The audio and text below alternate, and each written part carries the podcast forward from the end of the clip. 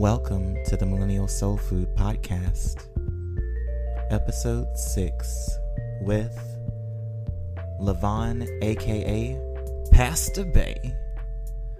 I'm your host, Keon Dillon. Enjoy.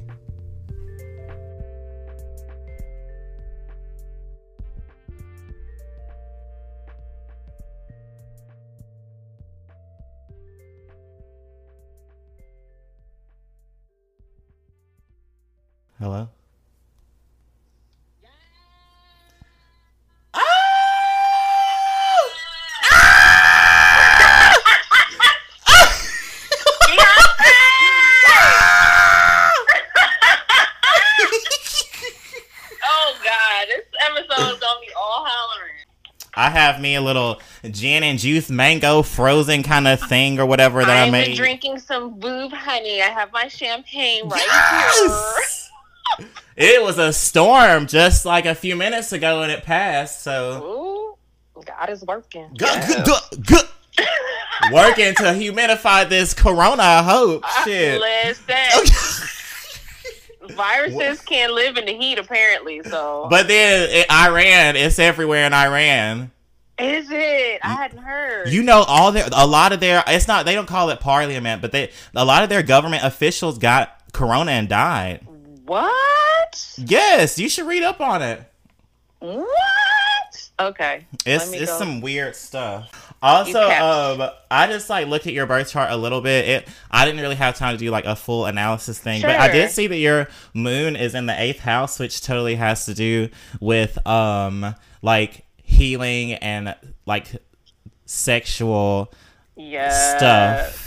And like I don't want to be like triggering, but you know, like um, Lay it out. No, we good. I'm good. yeah, kind of just like, well, I mean, it can, I guess, like with astrology, it depends on the person, and some Uh-huh. people, some people are able to overcome whatever, you know, whatever kinds of like, I, I don't like to say positive or negative things, but Mm-hmm. some more, some inclinations or difficulties or challenges that they may be presented. It's kind of like people's Yeah. souls like yearn for like lessons and stuff, and sometimes Right. it can go like you know the other way because it is a lot to deal with like sexual Yeah. trauma but yeah your moon in the eighth house that really has a lot to do with digging deep into like the hidden things of life and Yes. sexuality especially is a thing about that um and i did some research on you and i listened to the juju bay episode um and yeah, it totally lines up with your work with helping people kind of um, unearth and like deal with this shame from like you know being brought up Christian and all this kind of stuff. Listen. We go, we go talk. Wow,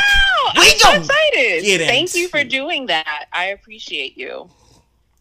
Well, you know, I'm like a five planet Capricorn, six planets in Saturn. You know, so now I don't I don't know Saturn. I'm just learning the houses. In fact, I sent something to my friend that was like, hold on, it was a little cheat sheet. Where this thing at? oh yeah, You I can can tell me you if this is accurate. I use. It was like Sun is I am, Moon is I feel, Mercury's I think, Venus I love, Mars I act, Jupiter I grow, Saturn I achieve, Uranus I evolve, Neptune I dream, Pluto I empower. Wow, yes. Yeah, I I specifically like to look at the houses because the Okay. houses the houses tell like depending on what kind of planet is in a certain kind of house, um, Uh-huh. it kind of tells where that planet is expressed in a certain area of life. So you're Okay. so the moon, for instance, um, in terms of the makeup of someone's personality or psycho, psycho psychology, the moon has Uh-huh. to do with like the unconscious um, and things that we don't really process like externally. Uh-huh. And then the eighth house has to do with like the occult, um, sexuality, Okay. kind of like quote unquote darker things in life. But yeah. I don't like to say dark. One, because I'm dark. You dark too. I'm like, I don't. I'm like, what's bad about that? You know, like, period.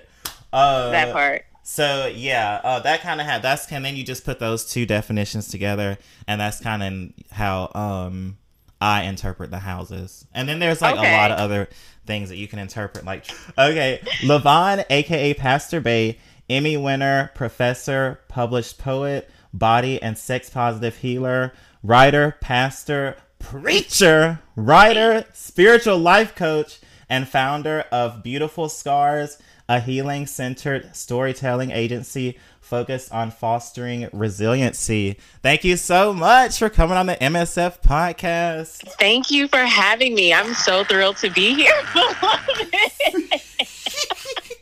so how did I, I?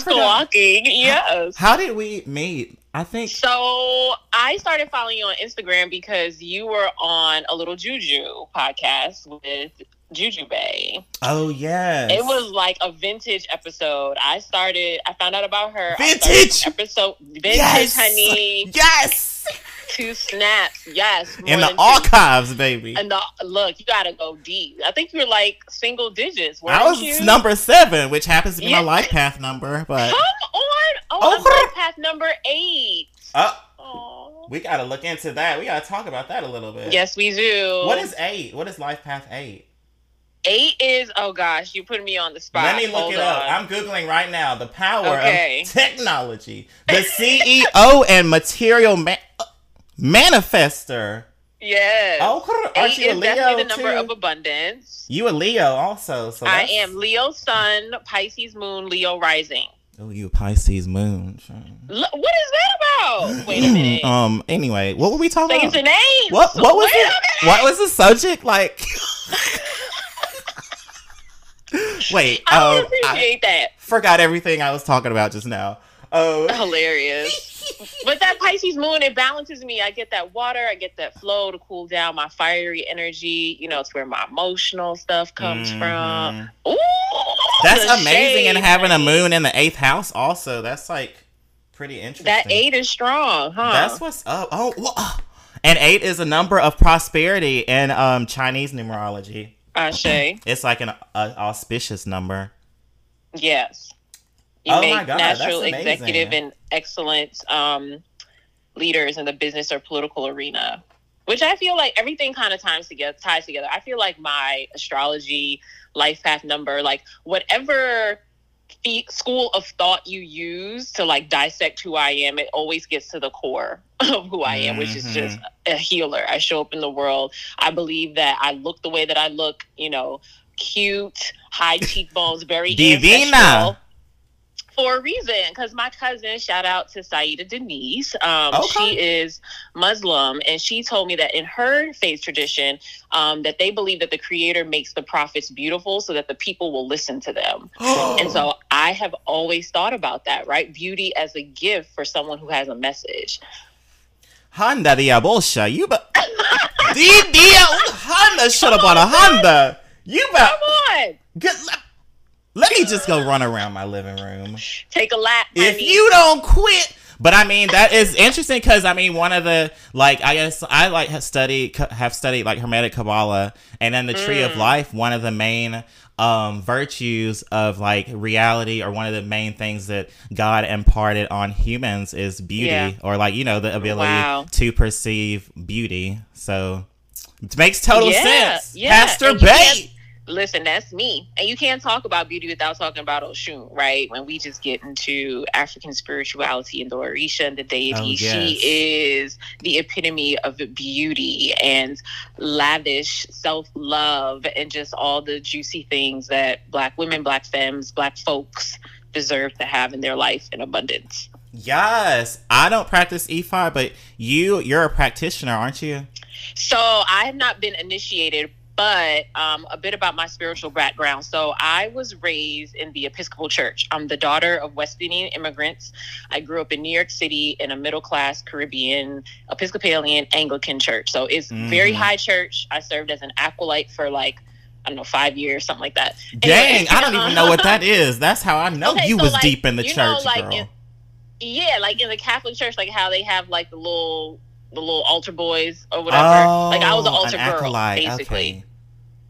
Huh. Yeah, so I grew up really steeped in ritual, right? Like mm-hmm. we start. Oh, you were Catholic. Of, no, well, here's oh, the Episcopalian. That's they're kind of Catholic, which is kind of like Catholicism, yeah. but the priest can get married. Oh, so it's not okay, as okay. deeply entrenched in like that Roman you know, patriarchal structure. Like women can be priests. They they ordain queer folks. Like oh, okay. I it's a think I- little more yeah. progressive. Okay. Yeah, but that's important because my parents were raised in uh, Barbados and Guyana in South America. And so their Christianity was extremely colonized. So Oh. you're thinking about British colonialism and imperialism. And I grew up with a white Jesus and praised the white Jesus. And so even in our stained glass windows, like we had a Martin Luther King window and he was black. And then there were little black children over here, but that Jesus was white. Oh. Wow. He might be brunette, but he was still white. And so um, when I got older, I started to have these, you know, very visceral experiences with the spirit. Like I knew that there was a force that was bigger than me out there, and it was bigger than this church that I had been raised in. And so I started to feel spirit. I started to feel a calling. And when I got to college, I started going to church with these Pentecostal folk. So, Oh my God. Holiness Pentecostal Church of Christ. Oh my Um, god. What was the name of the church? Hold on, let me think. HPC, Holiness Pentecostal Church of Christ. Yes, that's exactly what it was. Oh. And so I walk in, and one of my good friends at the time, his mom was there. She gives me this big hug. She's like, "Oh, welcome!" And I literally just felt this shroud of peace come over me, and I was like, Mhm. "I don't know who this woman is, but she got something." So then we get into the service, and you know, Pentecostalism is coming straight from uh, West Africa conjuring. It's coming and straight from Right it. even though those connections are not made explicitly in a lot of these black Mhm. Pentecostal churches. But um, people are lifting their hands and shouting, and you know they start to get demonstrative. Now, I was raised in the Episcopal Church. You know, you cold, you stoic, you don't show no emotion. Don't clap. Stand, kneel. You can clap at uh, revival. Oh. You, know, you bring your little Only once revival. A, one, once a year in the springtime. In the bring your little- springtime. your little fish shaped tambourine, okay, Oh and you have God. revival. but here it was like extremely um, just body centric, right? Which is so interesting that some of these denominations are so focused on having these very physical experiences, but they don't talk about the physical experiences that we have outside of the worship space. So I'm sure we'll Mhm. talk more about that. But um, I had this moment at the end of service where they welcome the visitors, right? And it's like, oh, my name is Levon, and I go to St. James Aleska Episcopal Church in Queens, and I'm a student at Seton Hall University. Shout out to the Pirates. And um, I'm very blessed to be here. Very cute, very proper, like very I got home training. I go to Mhm. give the mic to the usher, and I go to sit. I go to sit down, and I completely miss this red and white fold out chair, and I slide to the ground, and I start writhing like a fish out of water. And my good friend Sean, who's in the musicians pit, my good friend, one of my best friends, um, is in the musicians pit. He runs over to me. He starts saying hallelujah in my ear. I say hallelujah twice, start speaking in tongues. I don't even know what tongues are, Oh. Keon. Oh my So god. it was just like spirit yoked me up and was like, this one is mine. oh. And so after that experience, I just had this great zest for spiritual knowledge. And So you I was you in had this- like intercession with I did. spirit. I had a very radical religious conversion experience. we in need my early to I mean can you dive into that a little bit more like Sure. what Lori, did you like you know experience something out of body or what So I remember feeling out of control of my body. I felt I didn't feel in danger. I felt safe, but there was just this kind of motion from my limbs like like that overwhelms my entire corpse. Like my body was just there and like somebody was like a puppet on strings and somebody was just moving me. But Mhm. um when the tongue started coming out, that was uncontrollable and it was just like stammering um like there's some sort of language that's there but it's not english so i don't know what it is you know and so Mhm. it, I, I know that that's one of the um evidences of the spirit that sometimes can be a little hokey for people you know they're like how do you know that's real Mhm. and like people be fake people do be faking they because do sometimes sometimes, Sometimes. the elders sometimes the elders don't end the service until they believe somebody got the Holy Ghost. So right and then you're gonna be there for six hours You like I'm trying to go to Applebee's. Let me just them cheesy Nissan, leave me biscuits. Honda. E D D I E. Can I go eat? Like, Like, please. four and five. Oh, Somebody catch the spirit eat? now. Anybody, somebody, one body. You know, um, but for me, I think coming into this experience, not having had that, like I wasn't raised in a holiness tradition, I wasn't raised in a Pentecostal church. Um, my mom, she's so cute. She would call Black Baptist churches that you know, like clap and sing and dance and stuff. She's like, "Oh, the jump up churches." Oh, That's what she would call. I didn't grow up in a jump up church. oh my god, that is so funny. Wow. Well, did you? I mean, well, you didn't know, but I actually, I mean, I grew up in like a speaking tongues kind of like church.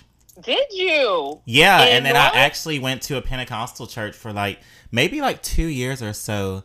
But um, yeah, even at Baptist churches, um, I don't know if it was a Mississippi thing, but like people, yeah, if you felt the spirit, you just run around the church and you spell Honda the Yabosha.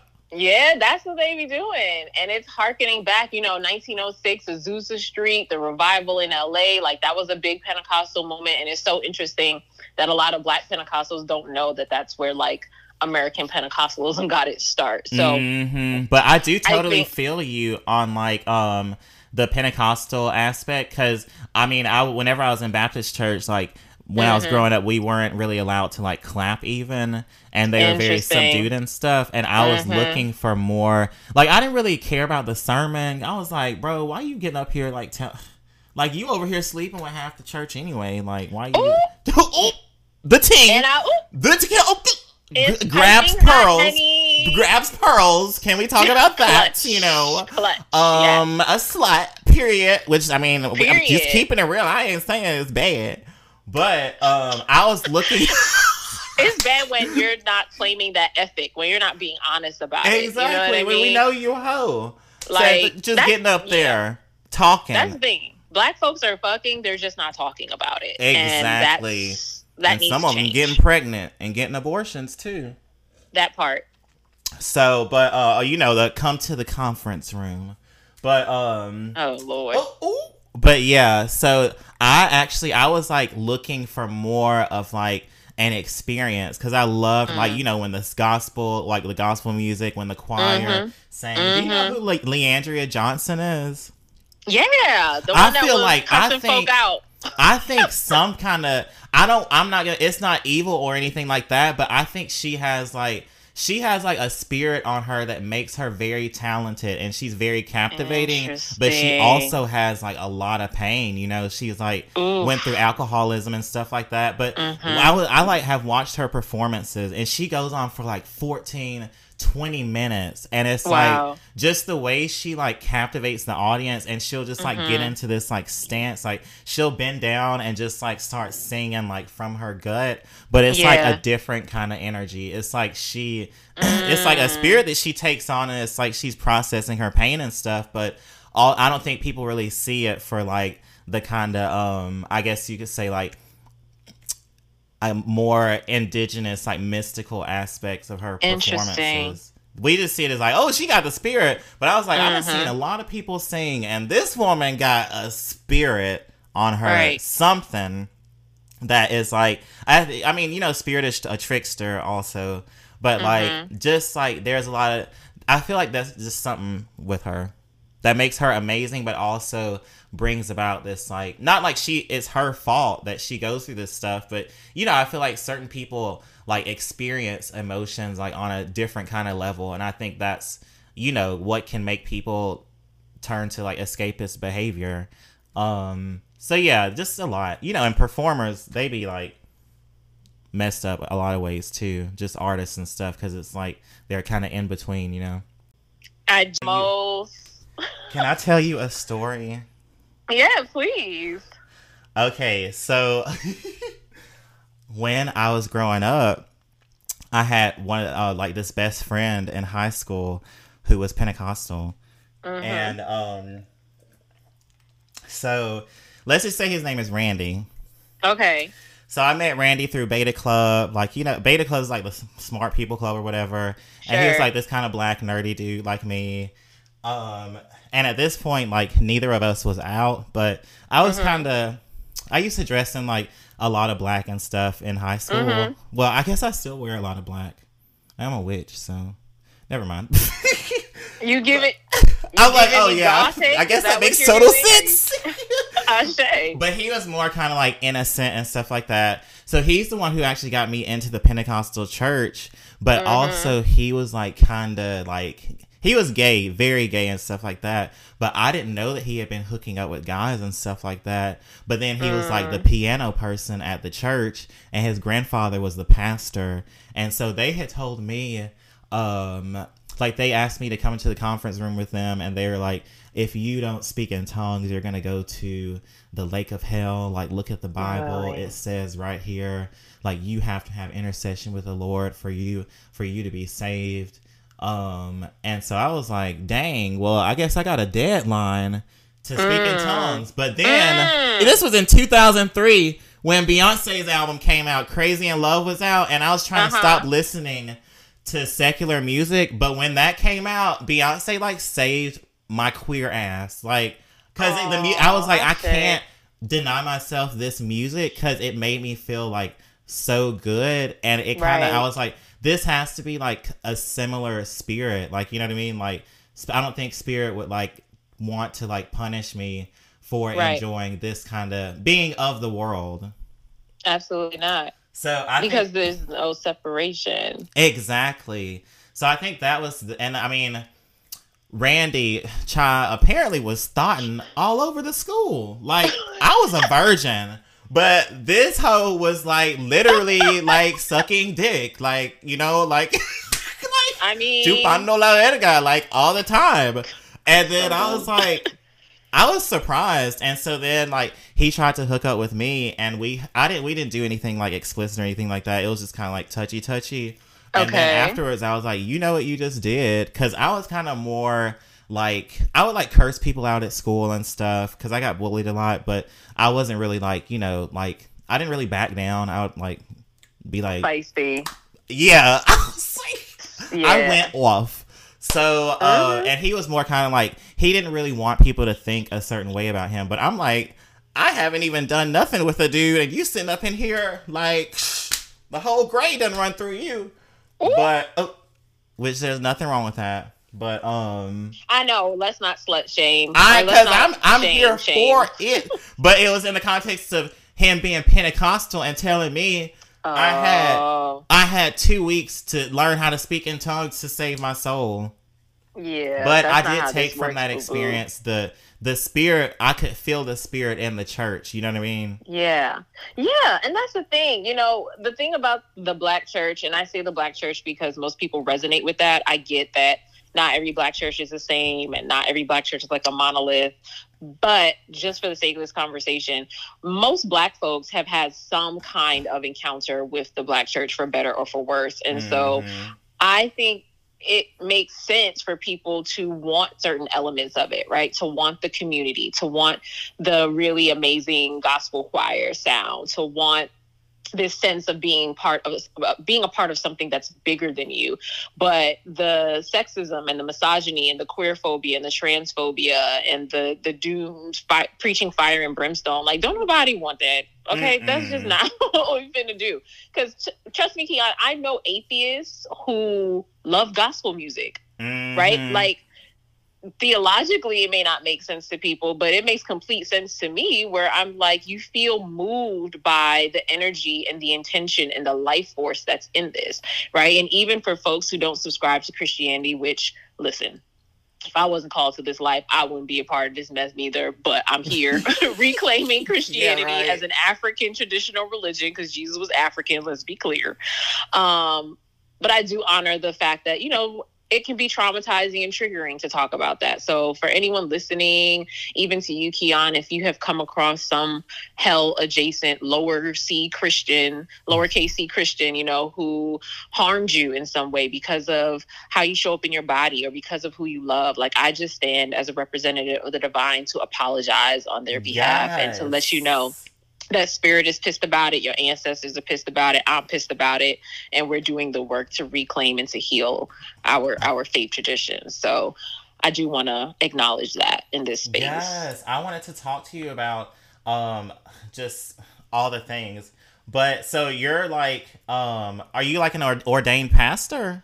Yeah, so I was ordained in the Pentecostal church, and I'm also a licensed Baptist minister. I what? found my way to yeah yes! the American Baptist Church um, when I was in seminary. So I am formally theologically trained, and my supervisor, her name is Reverend Dr. Leslie D. Callahan, and she was the first female pastor of this historic church in Philly, St. Paul's, and she taught in religious studies at the University of Pennsylvania. So I was like, here's this wow. black woman graduated from Harvard, graduated from Union, which is at Columbia University in New York. Like she's leading this really historic congregation and she's in this Ivy League institution. I was like, this is amazing.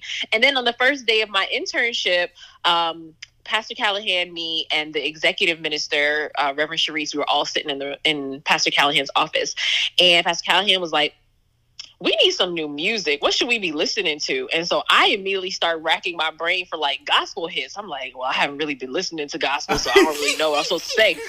But then Reverend Sharice was like Chrisette Michele, and I'm dating myself because this is when oh, we were Chris- still fucking with her. Oh, okay. But okay, like, because I was Michele I was about to. This was the summer of 2011. oh, okay. She was. Ooh, okay. She was hot. Okay, okay. vintage. She I, was I hot fucks with then. her then. Yeah. Okay. Right. Let me let me let me put a time. We in the time machine. we going back like, 2011. She, okay. She out here supporting. No. We no. here now in but, 2011. Right.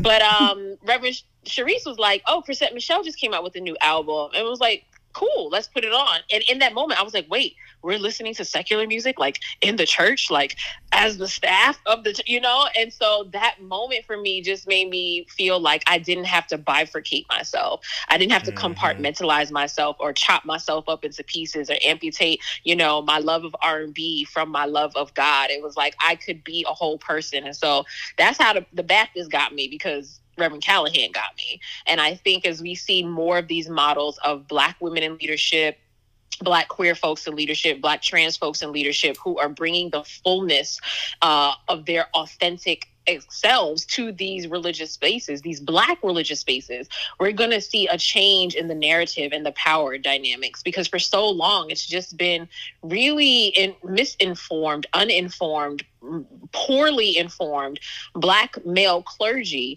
operating in these spaces and it's been so patriarchal to the point where like we talk about God as if God has a penis. And it's like if God is a spirit, and spirit is genderless, although the Holy Spirit is a woman, to be clear, mm-hmm. like feminine ending. Mm-hmm. Um, but we should be talking about the creator, the divine, you know, highest consciousness, supreme being with gender neutral terms. That's mm-hmm. just how we mm-hmm. should be doing it. Um, and so my spirituality is very much informed by West African spirituality. Um, I did my African ancestry test, and I am a 100% um, match for the Temne tribe, which is one of the two largest tribes in the northern part of Sierra Leone. Oh wow. So I'm I'm learning about my people, about their faith and religious and spiritual traditions. Um, but I, I realize that there's no separation between what's sacred and secular. So even when you know you want to be super spiritual, but you want to listen to Beyonce too, cool. Listening to Beyonce is spiritual. Oh my God, you're gonna make me cry. Oh, precious one. Ooh. She just blessed us at the time of this recording with she, some oh, "When You Wish Upon a Star." Oh my god, I cried on your stories. Like, did you? Oh my god, Aww. yes, I did. I for real was just like the tears. Aww. I was like, "Where is?" Oh my god. and then, then I, you know, I did look at it at like three thirty in the morning when I just woke up to go oh, to the bathroom. Wow. But Instagram knows my love for Beyonce, so I listen. Um, that ooh, if Be- oh my god! If Beyonce so wanted sweet. to drop an album in the middle of a, a, global health crisis, I would not be mad. I okay? mean, I heard there is some news that she might be coming out with something with oh Meg the Stallion. What? Yes. That is a lot of divine feminine energy Go, on one track. I Can we talk about it? Because like Beyonce and Nicki Minaj, like their little duo, flawless and whatnot, like that was cute. I know. Beyonce oh my god, Meg? I would love it. And I think I think period the these women are here. I think the explicit, the sexually explicit stuff is Mm-hmm. necessary because I I think pa- of patriarchy specifically patriarchy from like de- or I was about to say deacon demons deacons. uh, I think it's like Mm-hmm. A um spell binding kind of like it's like binding Mm. someone into silence. Mm-hmm. It's like bound women into silence. You know what I mean? And Right. um, I think it's important for Meg the Stallion to be out here like owning her sexuality and stuff like Absolutely. that. And also understanding, you know, standing up for systematic oppression because she's already, you know, I think before Corona, she was into like health administration. That's what her undergrad is in. So I'm like, yes.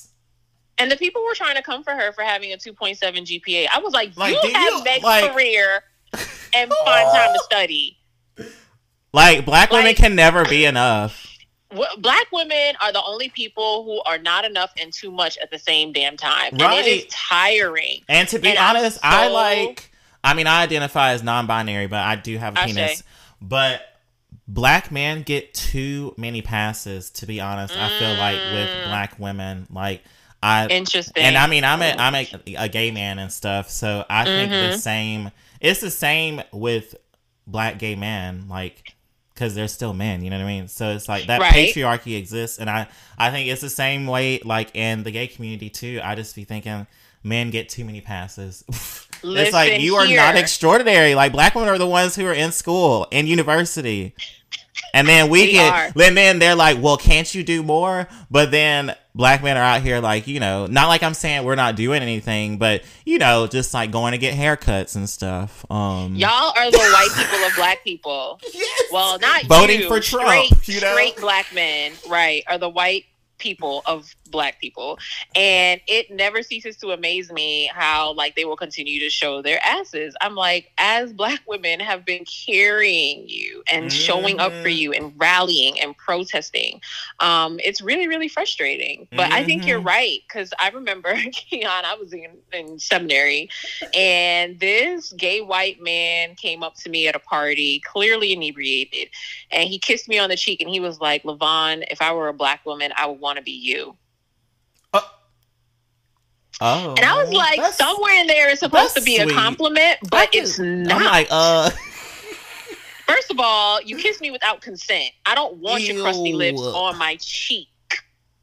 I don't know where those lips been. Okay, get away from me. But also, and in why- contrast to who? in contrast to who?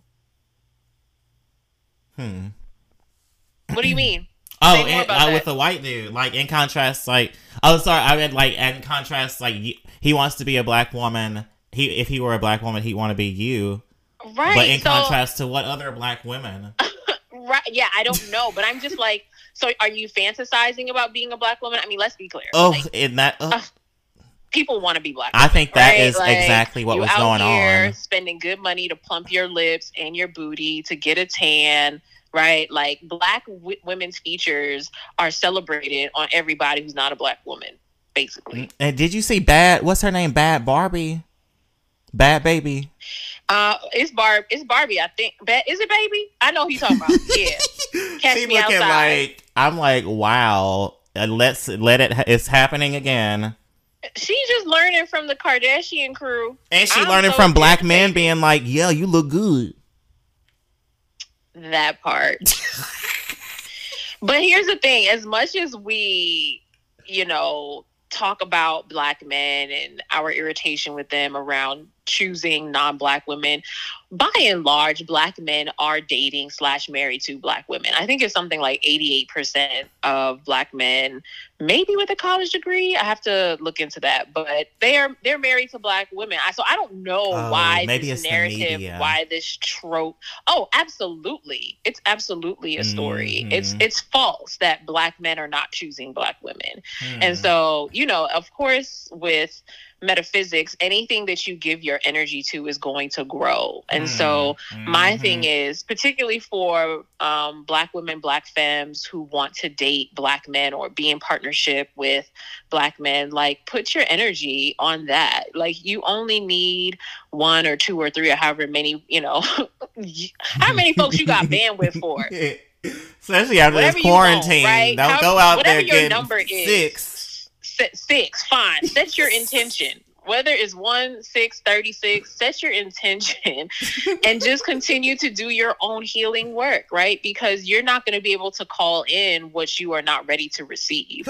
And you are not going to call in anything if there's no space in your life for it. So now let me drag some that's so violent. Let me just come for you real quick right? You cannot say that you want something and there's no room in your life for it. You cannot say that you want partnership or that you want partners and you are busy giving your time to people in these spaces that no longer serve you, right? You cannot be super busy with work that does not give you life, super busy trying to take care of other people and clean up other people's messes when you got a mess in your house and don't nobody want to come in your house when there's a mess in the house. Okay. Mm-mm. So clean up your stuff and carve out protected space for the people that you say that you want in your life.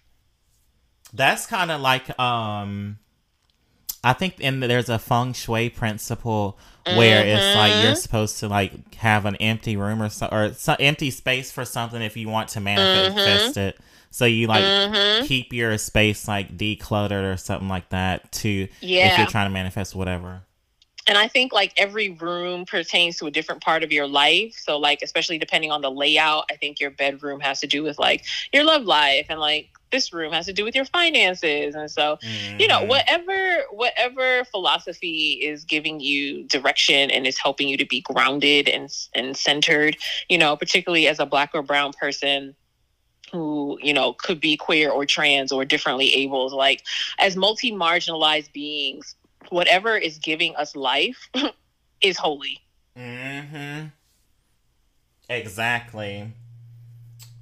Um, I also wanted to talk to you a little bit more about um, Jesus as a historical figure and then um, Yeah. Christ consciousness because Mhm. I have um, I have experience with doing I guess you could call it like psychedelic shaman, shamanic ritual and Mhm. um, a big part of that is like Christ consciousness, and I think of like Christ consciousness as kind of a decolonized, um, not rhetoric, but kind of like value system Yeah. for um, understanding who Christ was, and it's kind of just understanding that like humanity. It sounds like cliche, but we're all one. But ev- Right, all we are. systems work together. But whenever you, I guess, like mix that kind of with shamanic ritual and like Yeah. psychedelic ritual it's like kind of taken to a new level and you kind of like perceive um just people differently and you see that everyone's coming from a particular like traumatized space and all this kind of Mhm, stuff mhm. and then everyone deserves the right to self-actualize like not to the point that they're harming their neighbor but if someone wants to if a dude wants to wear a dress who cares Who cares? like who why why do you care That's why back in what was it, 2010, when the whole like legalization of same gender loving folks with their ability to get married became a thing, I was like, nigga, if you're not gay, this what does this have to do with you? Yeah. It literally has nothing to do with you, straight. Like, stop it. Stop being mm. foolish. Anywho, so Jesus, yes, I actually went to seminary to study the historical Jesus because I w- had so many questions about who this person was, oh, and Oh, what it's historically proven that he walked the earth and there are other folks not in the bible like poets and writers and scholars at the time who were writing about him. So i'm like okay clearly this black man walked the earth but i need to get to know who he is. And so um, jesus was a poor north african jewish revolutionary refugee. He was a sent one who came to um, turn systems that were oppressive repressive suppressive particularly against black and brown marginalized people.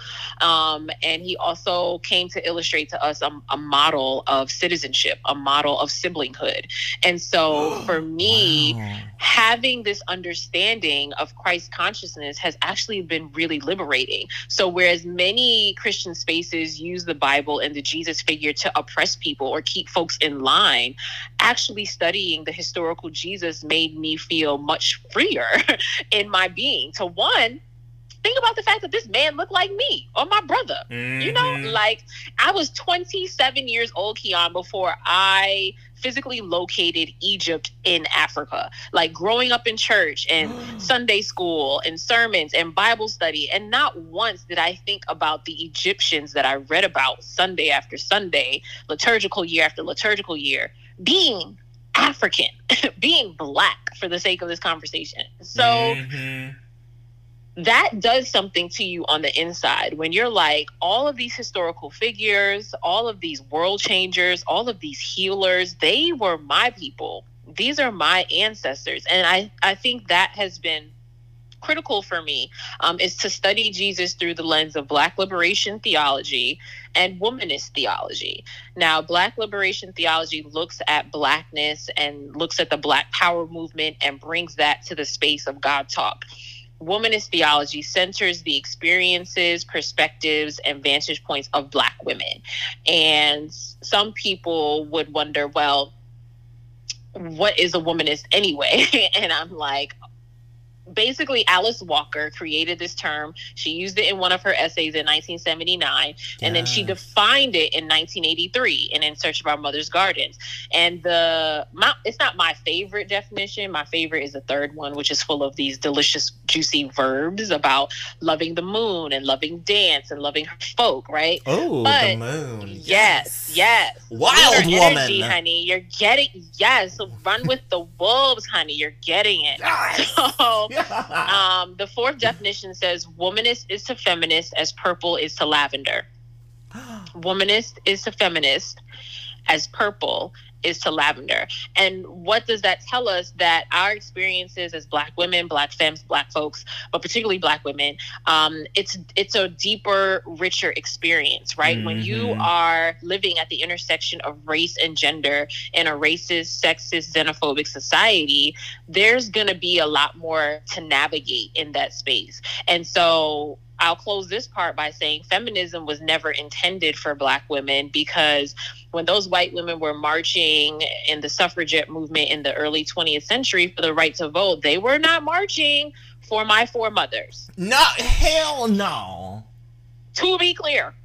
And so feminism has never been a service to me. In fact, I resist feminism. And I know there are black feminists out there, and more power to you. But feminism coming out of white womanhood is saying we are equal to men and we can do anything that we want. Whereas womanism is saying, let's free the most marginalized person among us and then we'll all be free, right? I'm oh. not trying to be equated with anybody. In fact, you will never hear me say, um, I am a straight woman. Um, I'll, you'll never hear me say, I don't need no man. I could do anything a man could do. No, I can I cannot dunk. I can't dunk the way Shaq dunks, okay? I just can't. I understand that what what what needs to happen is that we need to do spiritual and social inventory. And we need to mm. affirm people as they feel comfortable and full showing up in the world. And then we need to affirm and celebrate their personhood or personhoods right in the way that the divine would do. Because when everyone feels seen when everyone feels affirmed that's when we show up. And that's true liberation right? Nina simone said i tell you what freedom is to me no fear like you can show up fully and not be fearful. That's when we know that we have made it. And so we're only going to get there when we actually honestly truly love people the way that Jesus loved people. And honestly, girl, I I feel like we just gotta start doing this stuff in the community and whoever is with the vibration get with it. That's it. And then if you're not um keep it moving because um I this is just my kind of reading on the situation with the quarantine, especially. I think it is this is a new paradigm and stuff like that. For but sure. I think the people who really want to like get on the wavelength of what we need to do to like even survive yeah. as a human species, mm-hmm. I think certain people are going to be on it, but then other people are going to be tuned into the wrong wrong mess in the matrix, and right. I think it's going to be to where like it's kind of like where we had kind of have to step up more and like you know people are doing more IG lives and stuff like that and doing more right. types of community building. Yes, um, they are. yeah. I'm like, I can't even get to my story. So many people are live. Ah, I know. So and at this point, on you're the only person. I'm like, I refuse to be the only person on your live. Next. right? Like, I refuse. I will not. I will not be the one. yeah. So it definitely is very important. Um, definitely that we like build community right now, and like I don't know, cause um, uh, there's a lot of forces against the liberation. Oh, absolutely. And even at the time of this recording, right, we are in the season of Eastertide. So folks the world over just celebrated Easter Sunday or Resurrection Sunday. And even on my gathering, my spiritual gathering on Sunday mornings called the Proverbial Experience, 11 11 a.m. Eastern Standard Time via IG Live. Um, Tune in. I talked about the collective rising, right? That this is a moment for the individual and the collective to rise. And so, what is it that you need to do in order to feel like you are raising your vibration? Because if I raise my vibration, you raise yours, like we're going to raise the vibration of our people. And so, Christ consciousness says that it's not about, you know, Jesus's one act on the cross and it's salvific and Jesus saved a wretch like me. It's like, no, here is this black man who served his community to the point of death. Jesus did not die for your sins. Jesus died because he was a black man who was a threat to the system and he was a victim of state sanctioned violence. That's Mhm. why Jesus died. Jesus was essentially lynched. And black people know about being lynched in this country Hmm. to this day. Hmm. So Christ consciousness calls us into a modality where we serve our community with everything that we have, but that we also are activating the privilege that we do have because you and I are recording a podcast right now. We got privilege um, to help the multi marginalized and the most vulnerable in our communities. Yeah, and I think that thinking that Christ died on the uh, died on the cross for everyone's sins and to save everyone is kind of a dangerous rhetoric because Mhm. everybody ain't gonna get saved. So Everybody's not going to get saved. it's just not gonna happen. And that was a question that I had back in college when I first got quote unquote saved, right? It was like, you know, if you hear the gospel of Jesus Christ and you don't accept Jesus as your Lord and Savior, you're going to hell. And I was like, well, what about this, you know, six year old Chinese boy in a remote rural village who never hears the story? You mean to tell me, right? So we have to be Mhm. able to separate the the chaff from the wheat. We have to be able to look at what comes from the colonizers, right? What comes from the oppressors, and what was actually there originally. what was the pure Mhm. intention behind Christ consciousness? Because the Jesus didn't write the Bible, right? It was like some Mhm. folks who saw him years later uh, in the New Testament. When you think about any part of that biblical text, it was written by men for men at a particular time with a particular agenda. So what we have to do is bring a lens, right? Bring like an investigative reporter, like they're coming with their own sort of hunches and their experience.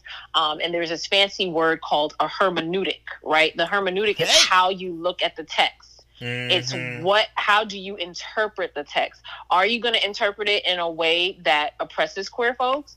Are you going to trouble the text and say, you know what, if this text means liberation for my sisters, my brothers, my non-gender conforming siblings, then how can I bring Christ consciousness that is liberative to this?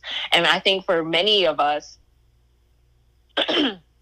I think for many of us, we had been socially and religiously conditioned to not question authority, to not question the Bible, to just go along with Mhm. whatever the preacher says. And it's like, but did the preacher go to seminary or is the preacher just regurgitating the problematic dogma that he heard when he was going to church with his grandmama 50 years ago? You know? We right. gotta remember where this is coming from. Did you see um Harriet? I'm sure you did, but Harriet. No, I Uh, didn't. really? How come? I don't know. I like I like uh I'm like from Mississippi and have a lot of um internalized trauma. Ashe. So Protect sometimes I'll be like trying because I used to kind of make fun of my mother growing up and be like, "Why can't you watch Amistad?" But then I like watched it and I was like, "Oh, mm. I couldn't even. I didn't watch Twelve Years a Slave or anything like that." I, I did not watch 12 Years a Slave. Harriet seems a little not. Bit more this. innocent, that, or not innocent, but like less um triggering It, it was. I tell you, Queen and Slim was more triggering than Harriet. I, I can't watch. I'm not watching Queen and Slim either. Yeah, save yourself. I can't do it. Especially when Save I heard about the ending, I was like, Woo! why am I going to put myself through this? Like, I was so vexed. Like I went to Nordstrom and got some samples. I was like, I need some, some self care, yes, some I sense need some therapy. look, I just need to get up out of here. But um, I was I was gonna say that Harriet. in Harriet there is um, a minister, and when he is preaching to the enslaved Africans in front of the slave master, he's using the slaves obey your master, you'll receive your reward in heaven kind of rhetoric. Yeah. But Mhm. We see um, when Harriet goes to visit him late in the midnight hour with her with her dad, you know that he's subverting the paradigm. That he is actually quite subversive in that he knows folks along the Underground Railroad. He has connections in Philly, which is how sh- Harriet even gets there, right? Because she knows who to ask for because of this minister. So we have to be mindful that there are people like me who are still operating in these spaces, but who have a level of consciousness and care and borderline rebellion. I'll say I'm a rabble rouser for sure. Um, yes. to liberate black folks because that's really what I want to see happen. I want to see black folks free from religious and social sexual shame and trauma because I know when I'm talking to a room full of black folks there's woundedness in the room. I get that. And so for me I think it's so brave and marvelous of you, Keon, to know your triggers and to be that self-aware to say, actually, I'm not going to see that film or I'm not going to watch this this show or, you know, just so that you protect your spirit. Um, because what I am it's shifting yeah, what I'm shifting is my approach to Black folks healing. And so Mhm. there's a gentleman, his name is Shawn Ginwright. He's a professor at um, San Francisco State University. And he has been doing work where he's shifting language in the psychotherapy field from trauma informed care to healing centered engagement. So there's trauma informed care and there's healing centered engagement. Because what trauma informed care does is it centers your trauma and it says, how can we help you survive knowing that you have experienced this trauma? It's like And the Mary his- J. the Blue album, My Life.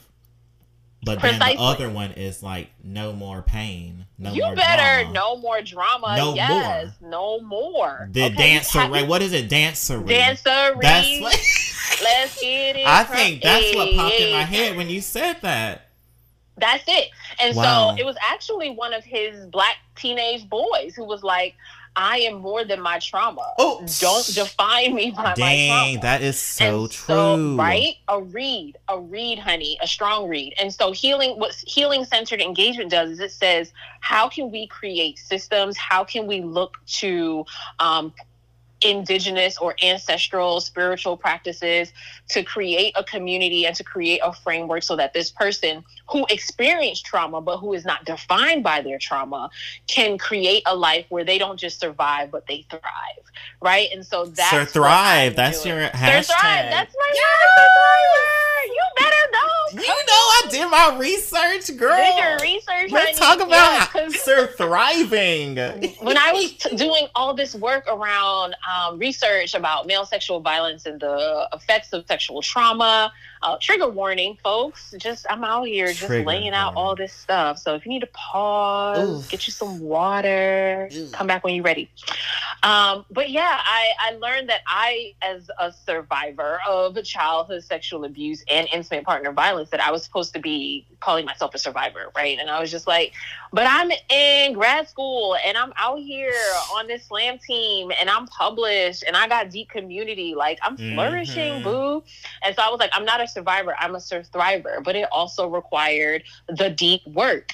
And this in this moment, in this quarantine, I feel like this is the moment that we as healers, artists, spiritualists have been waiting for, right? To see this Mhm. capitalist system crumble before our very eyes, to see people who had been evading their spiritualities now running to some sort of grounding, some sort of mindfulness practice, some, you know, asking questions about purpose and destiny and why am I here? Like, We've been doing this work, boo. Come on. Right. Like- uh, learning more about public health issues. yes. yes, absolutely. Because let's face it, black folks been surviving pandemics in this country since its conception. Right, The and also induced.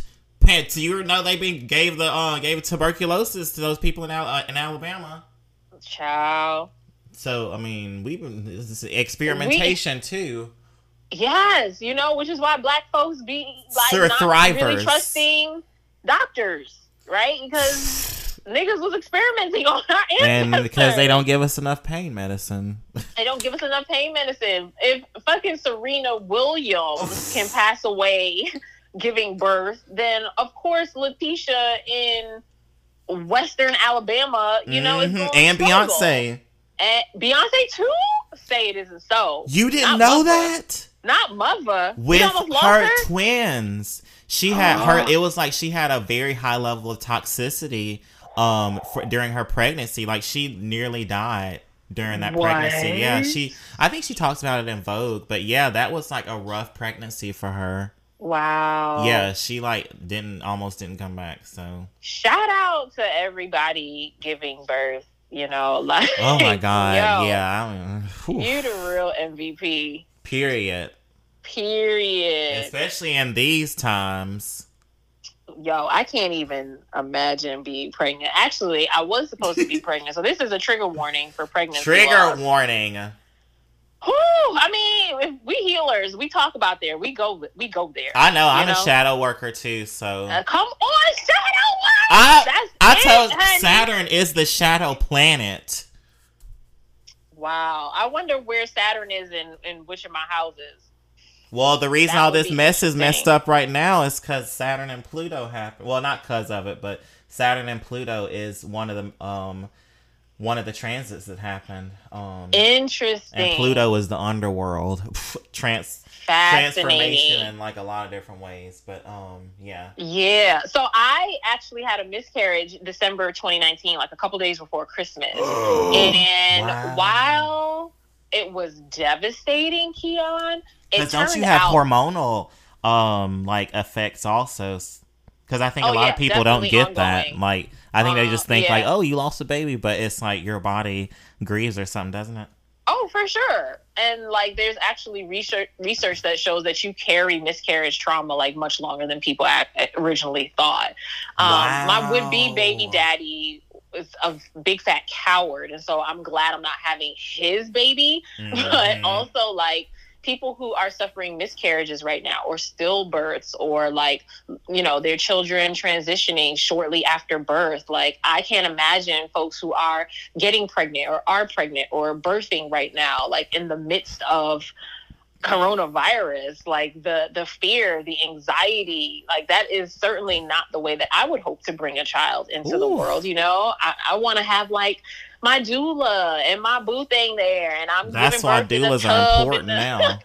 ah, in the in the tub. living room under the sunlight or the moonlight like you know so shout out to all the moms mama to bees like we just affirm your safety safe passage for this child who is coming from the ancestral realm for such a time as this so welcome boo Because I don't want no kids. Um, oh you're gonna be child free Yeah, I want to. I I love kids and stuff like that. I want to be more of like a community figure person. yeah that Are- means you want to keep most of your coins Exactly.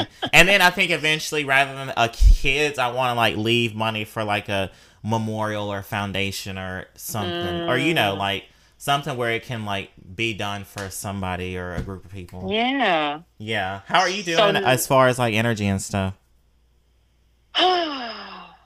i'm feeling good Oh, okay, we can go for Um, like 15, 20 more minutes if you want to.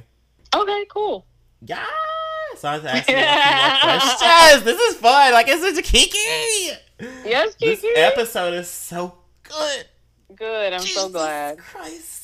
Also, I just think it's I think it's so funny the Pentecostal thing because like that's Mhm. like also I mean this is going on the podcast, but I I have didn't really tell too many people about that That you were Pentecostal? about the the Pentecostal thing, yeah, and the experience with them peoples.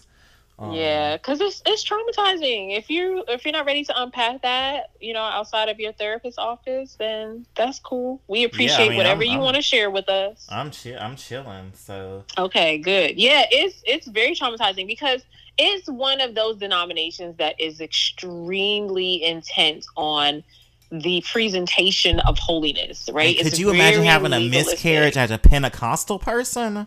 Keon, tell me why. So Girl. you know, God gave me this gift of gab. I'm not afraid to talk about nothing. Like taboo is not in my lexicon. And so Mhm. of course I took some time to heal, but probably so that my miscarriage was on a Tuesday. Probably by that I think I posted about it on Instagram that Sunday. And so because I, I had disappeared from social media, you know, so I wasn't just gonna come back and be like 2019 is about to expire. We going into 2020. I was like, no, like this is what's going on, Mm. and like I, the response was overwhelming. I mean, miscarriage accounts on Instagram were reposting things. Women found me, Filipino women, white women. My brother was like, yeah, me and my girlfriend, we had one in April. Pastors, preachers, teachers, like everybody was like. I have had one. I was like, why aren't we talking about this more a often? stigma. The stigma you know the who who does this really serve for you to not tell anyone about your pregnancy until week 12 right? If in oh, fact Ooh, week 25 25 to 30 percent of all pregnancies end in miscarriage that is extremely high. So the moment you find out you're pregnant if you want to tell people tell people because god forbid a miscarriage does happen then you'll have your community to rally around you. I cannot imagine the joy of finding out that you're pregnant if it's a wanted pregnancy right? Um, Mhm. and then you and your partner or you and your friends or whomever you decide to tell um, when you lose this pregnancy you're grieving alone because it is grief. Ugh. i can't so keon when i went public this other black woman minister unmarried was in my inbox and she was like i just went through the same thing and i couldn't tell anybody because you know i work at a church and i'm not supposed to be having sex and i Whoa. my heart Oh, God. broke No. yes that I always forget woman- people don't have like pro ho friends. Shit. That this black woman who has dedicated her life to serving this congregation They would Right? turn on her in a second. had has deposited i am sure energy blood sweat tears prayers dollars time affirmation Mhm. and she cannot withdraw anything because of Oh the simple fact of this legalism that says that unless you are a straight married person you're not supposed to be having sex f-o-h And had to go through that alone. alone. And so whenever I think of her, I send her a message. So I'm actually going to send her a message right now while Oh, you should send her whenever she comes up, I just send her love because and Yeah. yeah. and just everyone else in and the world going through that. Yeah, who's experienced that. If you're listening, like I see you, and your grief is valid. Don't let people tell you, oh, well, you can try again, or you know, it wasn't meant to be, or God needed a flower for His garden. Like none of that applies to this. You are absolutely, if you want to name your child, if you want to grieve that date, if you want to celebrate what would have been your due date, like do whatever brings you comfort, man. For real. Mhm. I had um For real. I had an uncle who um well he was actually born but he died like 2 days later but we still Aw. recognize like him, you know what I mean? I think it's like cuz I think sometimes like um cuz I've had abortions come up in tarot readings and stuff like that. Oh yeah. And sometimes souls, you know, pop in and then it's like I'm not I don't need to be here or like you know Mm. or it's just like it's sometimes i, I guess it's kind of like our view of like life is kind of like it's I, I guess it's kind of like flawed in some ways the way that like we reason we stigmatize miscarriages because it's kind of like one it's like a biological thing sometimes people's bodies just don't support you know a fetus and just Mhm, mhm. period.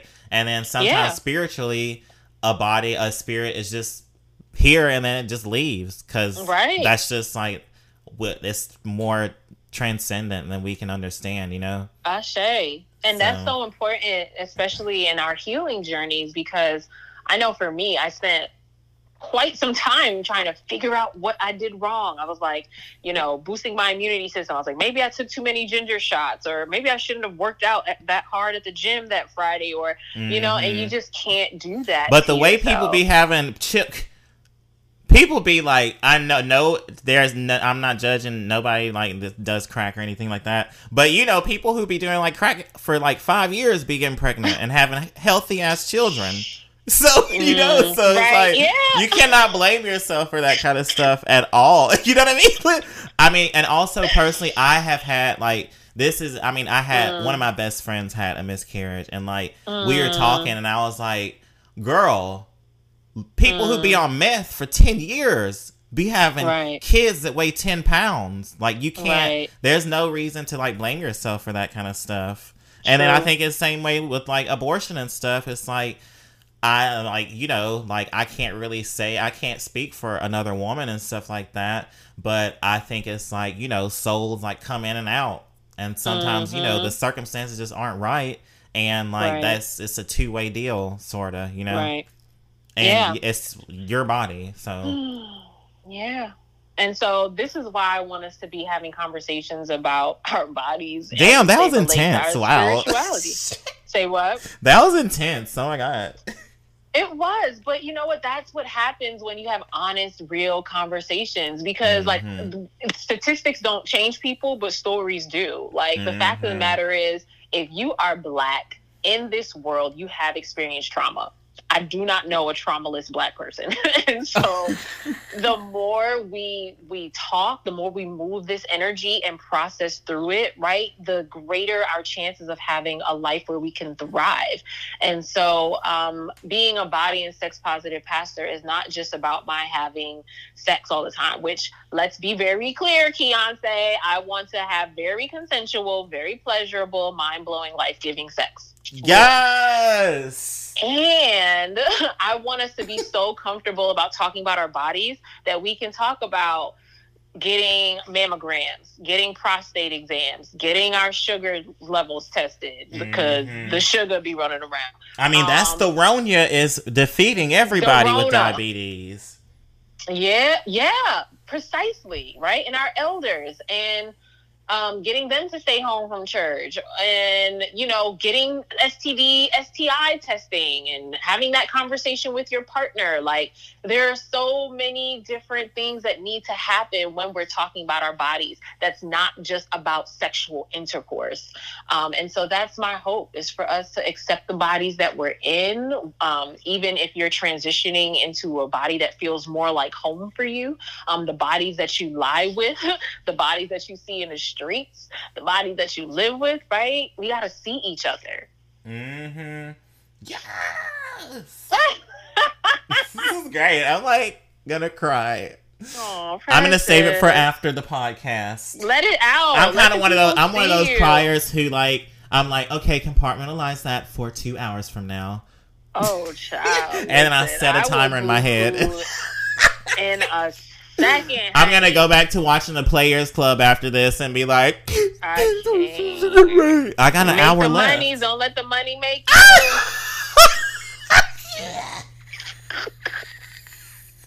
I just noticed though in the movie that she says that in the middle of the movie, and then the other woman says it at the end. Because I always remember the woman at the end saying it because she's you know battered. Oh. And then I, would repeat that. But then yeah, the light skinned woman said it to the girl before mm-hmm, she went to that mm-hmm, party mm-hmm, with those 2 mm-hmm. two other dancers. Mm-hmm, mm-hmm. And I was like, wow, I because Ice Cube wrote this, wrote on um, the Players Club. He did? Yes, I saw his name on the credits. What? yes, because they and one unique thing about the movie is that they show the credits at the beginning, and so you uh-huh. see everybody involved in the film, and then it shows Ice Cube. I was like, what the? I did not know that. Hilarious. Yeah. Wowzers, kabowzers. That's just an aside. Um, you know. All right. I love I pop mean, culture. If you can't we be tell. clubbing we be getting these writing checks. I'm here for it. Yes, for real. That's some that's some real money. Speaking of went from NWA, not NWA, went from like today was a good day to um to Granddaddy's house we go, whatever that movie was. He was like, I'm getting these coins, honey. And meanwhile, hasn't I'm pretty sure he's killed somebody before. Has he? Oh, I don't that's know. I'm kidding. unfortunate. I don't know. But He I might mean, have. I mean, I'm not. I'm not trying to get killed by the Illuminati. no, I didn't say. Shut up. I'm so no, I'm kidding. you. but you know, Oh, Diddy my done kill somebody probably. But um, not like I'm. Possibly. Some, yeah, you know, I. I don't put anything past anybody. Speaking of writing, though, what did you um win an Emmy for? Um, so I was a part of the um, profiles team for the 2008 Beijing Games and the Olympics. Yeah, were quite an experience. I lived in Beijing, China for 32 days. Oh my god, what was it like being dark skinned there? Child. I, so I was walking. There's this um, one site called the Temple of Heaven, and apparently it's where a lot of the kings would spend their downtime to kind of like rest and rejuvenate and whatnot. And so usually people walk on the inside so they can get photos, but you know. Well, you don't know, but I'm telling you, Yeah. when I visit places, I want the local experience. I don't want the touristy bits. I want the true down home, good to the last drop, like local experience. So I was walking on the outside. So I'm rolling up on this elderly couple, and she peeked me first. And she rolled up her newspaper and slapped her husband's forearm and pointed the newspaper at me. It was like, and I was just like, ni hao, like. I'm out here, um, and because of my build, I'm 5'10, athletic and fit. I played basketball, field hockey, ran track and field in high school. Um, a lot of people thought I was an athlete. So I was on the treadmill once before work, and a photographer like saw me and passed by the gym, double backed, and took a photo of me. And I was just like, he gonna try to place me, and they gonna be like, wow. that's the producer. Um, yeah, but it was great. I had the best dumplings of my life there. Like the produce was super fresh. The broccoli was like bright green and crisp, and it was cool. Do you It speak cool. Chinese? No, I speak a I little bit. You want to hear it? She, she, uh, yeah, well, yeah. c- can I give you a phrase to say and then you say it, or do you have to just tell me what you know? I just have to say what I know. I don't know. What next. Y'all ain't trying to do. I don't know all that. I can do that with Spanish, but oh, actually, hablo español también. oh, yo también yo vivía en Latinoamérica por un año en Oh, México qué y Ecuador. bien. Pero Es- también yo hablo un poquito de chino, como ah, 哎我是第乐刚。你好， Guaring. 我是呃呃呃美国人。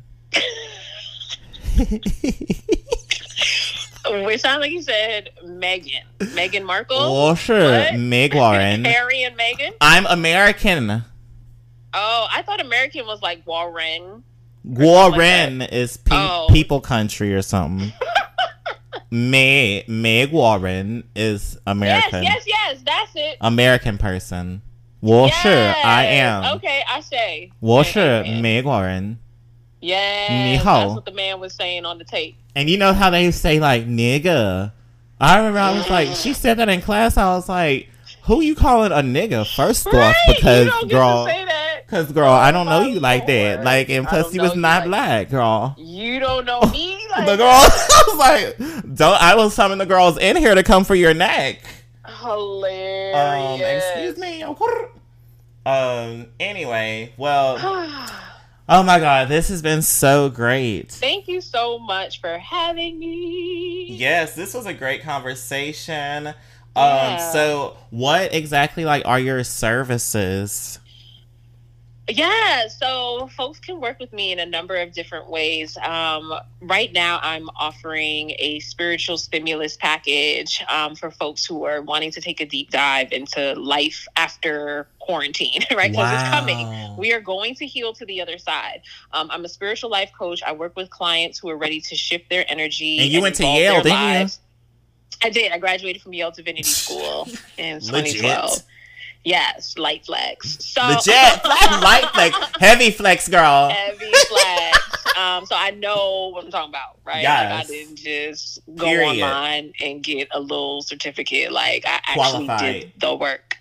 Um, and of course, we can talk about how we need to decolonize these institutions and decolonize exactly. learning and stuff like that. But I felt a call, I felt a pull. Spirit led me there, and it has been a gift. Yeah. Um, but yeah, so my spiritual life coaching is typically um, 350 for one hour but the spiritual stimulus package is one call um, an intuitive tarot card reading and a follow-up call. So it's like a $500 deal for only 333 and yes. i am happy to offer your listeners a 16% discount because 16 is my favorite number. So um yes, you, I will absolutely pass along that information. Um, also happy to offer your listener a discount to my online course. It's called I'm a Thriver Healing Faith and Sexual Trauma.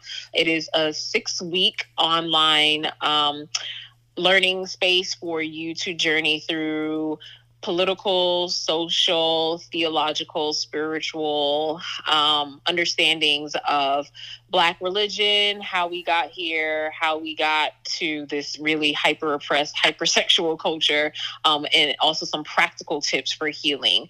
Um, yes. So that's some information that I have available. Um, I am also uh, on in these Patreon streets, so yes. I would love to have you become a patron, at whatever tier is an investment but not a devastation to you.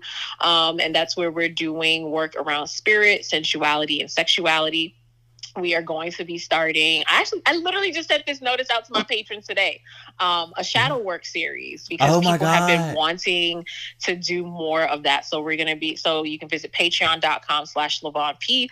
Um, and of course if you just want to bless me indeed um, Hallelujah is dollar sign Lyvonne P, Venmo at Lyvonne P, PayPal.me slash Lyvonne P. Um, I'm on Instagram at Lyvonne P. That's L Y V is in Victor, O N is in Nancy, N is in Nancy, E as in Egun, uh, P as in Proverbs. My peoples know what that is right. I'm like, E is an egg, E is an Edward. Now that sounds colonized. Let me decolonize the spelling of my name. Oh. Um, so yes, please find me in these Instagram streets. I'm on there all the time. And I would love to be in radical virtual community with y'all until we can be in radical in-person community together.